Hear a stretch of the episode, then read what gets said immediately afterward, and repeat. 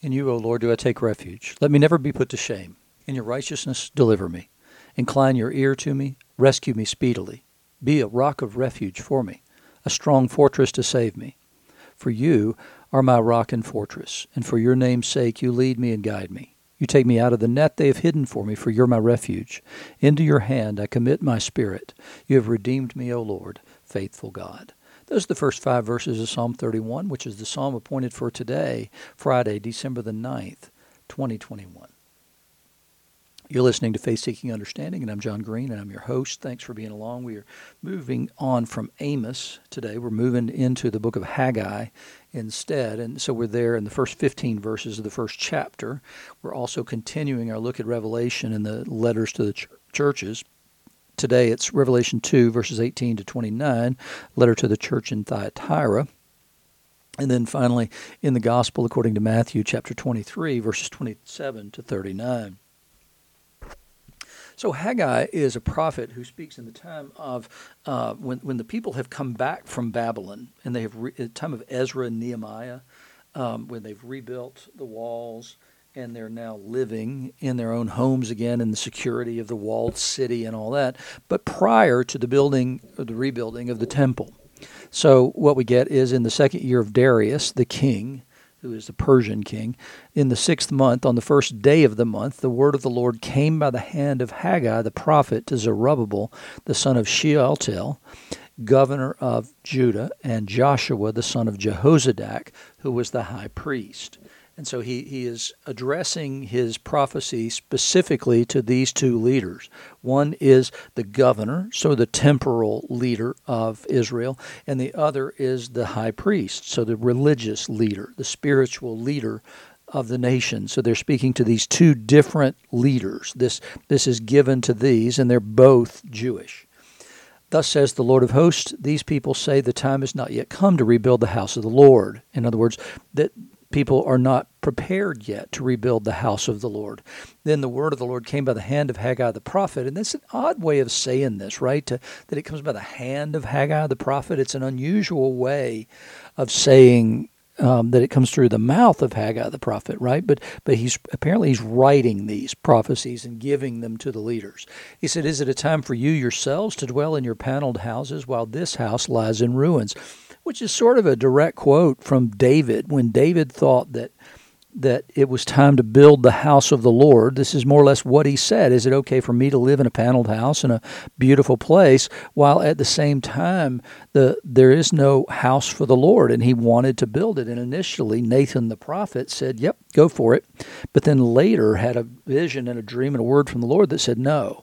It's actually not your job to build the temple. It's going to wait for your son Solomon to rebuild or to build the temple ultimately. And so now the Haggai's turned that on its head. Is it time for you yourselves to dwell in paneled houses, while his house, this house, lies in ruins? Now, therefore, thus says the Lord of hosts Consider your ways. You've sown much and harvested little.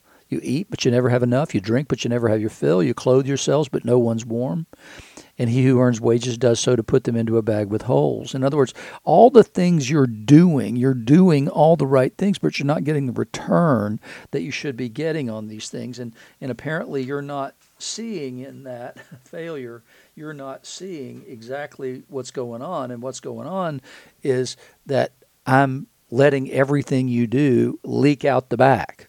And so that's the point of that is, is that, that you're missing the truth here.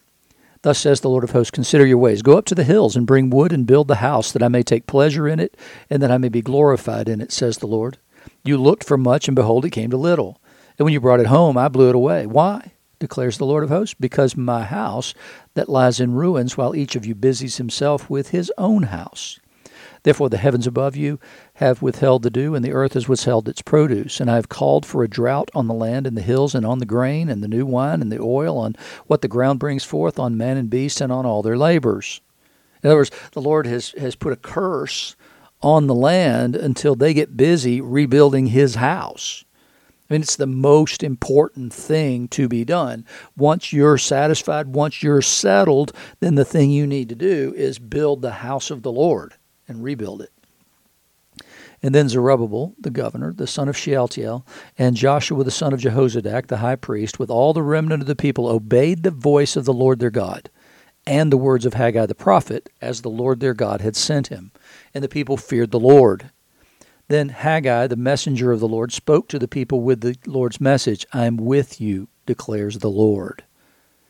What a wonderful thing to hear that the Lord is with us as we go about the rebuilding of his temple. And the rebuilding of the temple will then mean prosperity in all the other work that you do.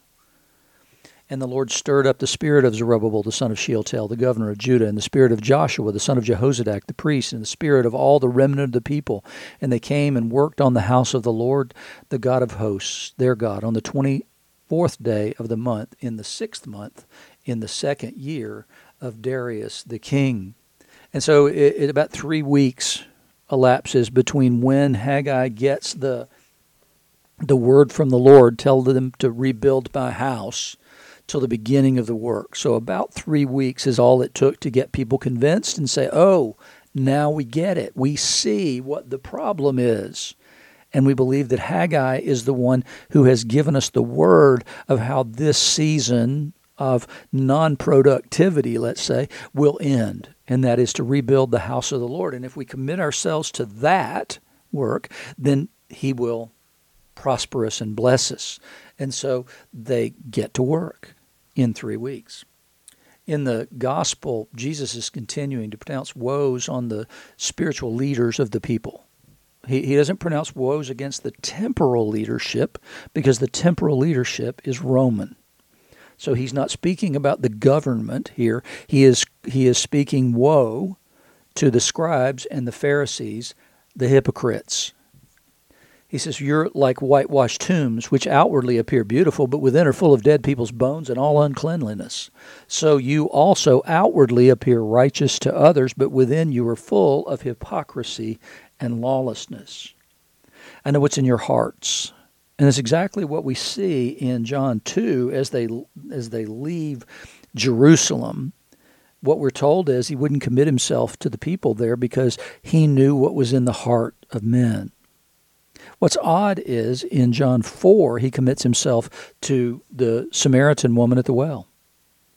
So he saw in her heart something that was different from the quality of the people's hearts who were in Jerusalem. And here that's exactly what he says. I know who you are. I know what's inside. You keep it all bottled up. You keep it all well hidden from the world. You make it look nice on the outside, but I know who you are. I know what's actually going on in your heart, and it's not good. Woe to you, scribes and Pharisees, hypocrites, for you build the tombs of the prophets and decorate the monuments of the righteous, saying, If we had lived in the days of our fathers, we would not have taken part with them in shedding the blood of the prophets. In other words, we're better than they were. We we wouldn't do those kinds of things. That's not what we would do. The, our fathers were fools. They didn't see what was in front of them, and they didn't. Their their hearts were hardened and their necks were stiffened against the word of the Lord, calling them to repent and calling them to follow Him again. We wouldn't have done that though. We're not that those kinds of people at all. In spite of the fact that well, they didn't believe in John the Baptist and they don't believe in Jesus. He says so you say this, thus you witness against yourselves. You're sons of those who murdered the prophets. Fill up then the measure of your fathers. In other words, go ahead and do what it is you're going to do. You're, they killed the prophets. Now comes your opportunity. But you're not killing a prophet. You're going to kill Messiah. You serpents, you brood of vipers, which is exactly what John called them. how are you to escape being sentenced to hell? And remember what John said. He called them a brood of vipers and said, Who warned you to flee the wrath that is to come? Here Jesus says, How are you going to escape being sentenced to hell? Which would be an unbelievable thing to say to um, the leader, religious leaders of the people. If they couldn't escape going to hell, then what about the common people in there? Therefore, I send you prophets and wise men and scribes, some of whom you will kill and crucify, and some you'll flog in your synagogues and persecute from town to town, so that you might come uh, on you may come all the righteous blood shed on earth, from the blood of the righteous Abel to the blood of Zechariah, the son of Berechiah, whom you murdered between the sanctuary and the altar. Truly I say to you, these things will come upon this generation. It's going to happen in your lifetime. And it does, because we know that in AD 70, only about 40 years after the death of Jesus, the temple falls and the temple's gone, and it's gone forever. It's never been rebuilt in the 2,000 years since then. They're going to see the destruction of Jerusalem, they're going to see the destruction of the temple because of their apostasies. And, and Jesus is telling them in advance because he knows what they're going to do. They're going to blame it on the Christians. they're going to believe it on blame it on his followers that we wouldn't have had this happen had it not been for the followers of Jesus. And the Romans sort of mixed us up with them, would be the defense they would attempt to make in that. O Jerusalem, Jerusalem, the city that kills the prophets and stones those who are sent to it. How often would I have gathered your children together as a hen gathers her brood under her wings, and you were not willing? I have wanted so badly to love you and to protect you and to save you, but you wouldn't have it. You have rejected all those who have been sent to you, and you will not have their testimony. In the same way that we saw that the northern kingdom rejected the prophecy of Amos, so now Jesus is saying, you know, it's it's coming to an end.